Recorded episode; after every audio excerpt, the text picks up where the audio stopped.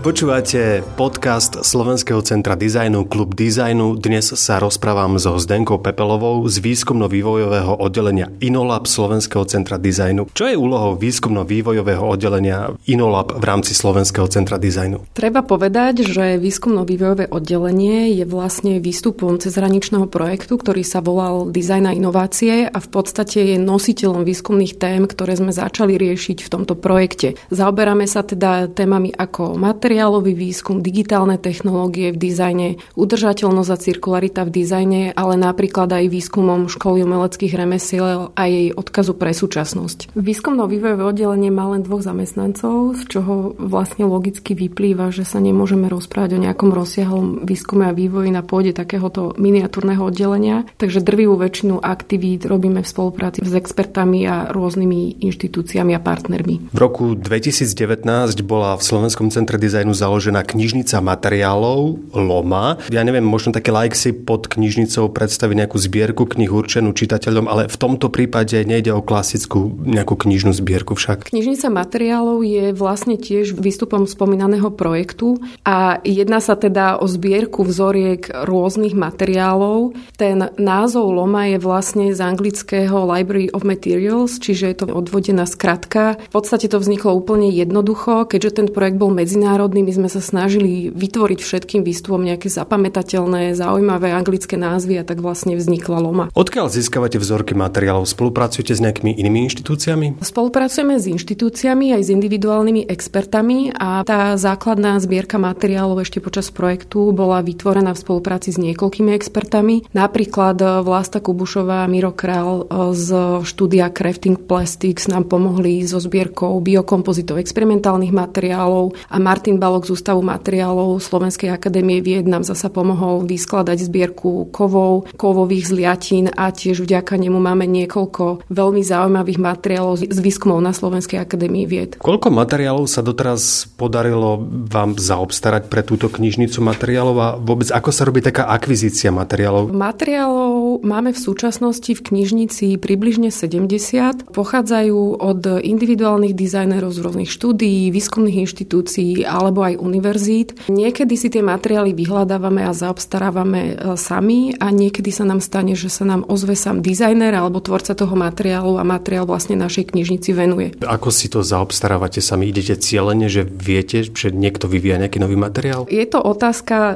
rešerše. Konzultujeme teda s odborníkmi na tie, ktoré typy materiálov a potom už sa rozhodneme na nejakom finálnom výbere a oslovujeme priamo dizajnerov alebo výskumné inštitúcie alebo teda tie štúdia, ktoré tie materiály materiály vyvíjajú. Má táto knižnica aj nejaký systém v triedení druhov materiálov? My tie materiály triedime do niekoľkých skupín, ako napríklad e, kovy a kovové zliatiny, sklo, keramika, prírodné materiály alebo experimentálne materiály, pričom teraz máme zastúpené vzorky najmä v skupinách kovov, experimentálnych materiálov a polymérov. Môže niekto čisto tak teoreticky vymyslieť nejaký materiál, čo ja viem, nejaký polokov a priniesť ho do tejto knižnice? Áno, môže a veľmi sa poteším riešime. Teraz nedávno sme napríklad získali vzorky materiálov z dvoch študentských projektov z Vysokej školy výtvarných umení. My totiž to nezbierame len hotové materiály, ktoré by boli nejakým spôsobom certifikované alebo už presne otestované, mali zadefinované použitie, ale snažíme sa zbierať aj materiály, ktoré sú, nazvem to, vývojovým štádiom nejakého výskumu. Takže zaujíma nás aj ten proces, rôznorodosť prístupov, motivácií, technológií a tak ďalej. Takže každá vzorka je pre nás zaujímavá zaujímavá. Čiže aj tá dokumentácia k tomu vývoju toho materiálu? V veľmi zjednodušenej podobe. Snažíme sa zbierať vždy minimálne základné informácie o vlastnostiach, o použití alebo teda o predpokladaných možnostiach použitia toho ktorého materiálu. Knižnica materiálov sa nachádza v priestoroch Slovenského múzea dizajnu v Urbanových kasárniach v Bratislave. Kto ju vyhľadáva? Iba dizajnéri? Teda komu je špeciálne určená? Cieľovou skupinou by mali byť odborníci, študenti, ale aj verejnosť,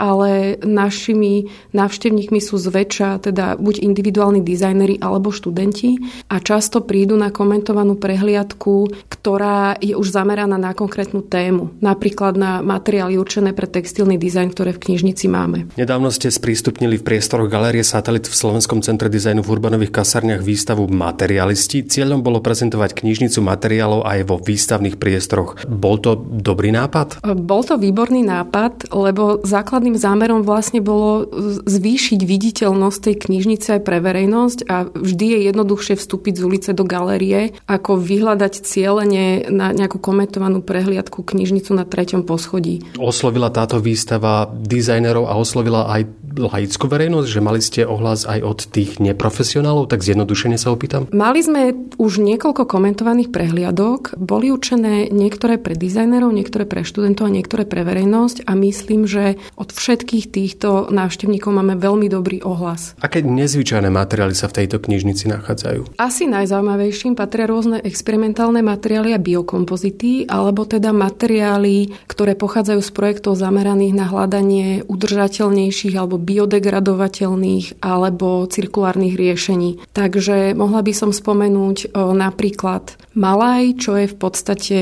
zjednodušene vegánska koža, alebo teda biokompozitný materiál, kde je základnou zložkou je kokosová voda, ktorá pôvodne je len odpadom z výroby kokosu v Indii, alebo textíliu z bananovníka, alebo vegánsku kožu, ktorá je z manga. A veľmi zaujímavé sú vzorky dvoch materiálov od dánskeho štúdia Kvadrát, kde základnou zložkou prvkov je odpadová vlna a bavlna, ktoré sú ešte aj lokálne cirkulárne, pretože jednak sú lokálne získavané základné suroviny, lokálne sú tie materiály vyrábané a cirkulárne v tom zmysle, že poškodený alebo nepoužitý materiál je vždy možné odznova vrátiť do toho procesu výroby. Ako sa z Dánska takýto materiál dostal do Bratislavy? S vyhľadaním tohto materiálu nám presne pomohli experti, ktorí s nami spolupracovali ešte na projekte Design a inovácie. Oslovili sme štúdio, poslali nám vzorky a dokonca teraz som dožiadavala ďalšiu dokumentáciu k najnovším príkladom použitia tých materiálov, takže väčšinou to funguje takto, že ešte si dožiadam neskôr dokumentáciu, fotodokumentáciu, aby sme stále mohli získavať nové informácie o tých materiáloch, ktoré tu máme. Koža z manga,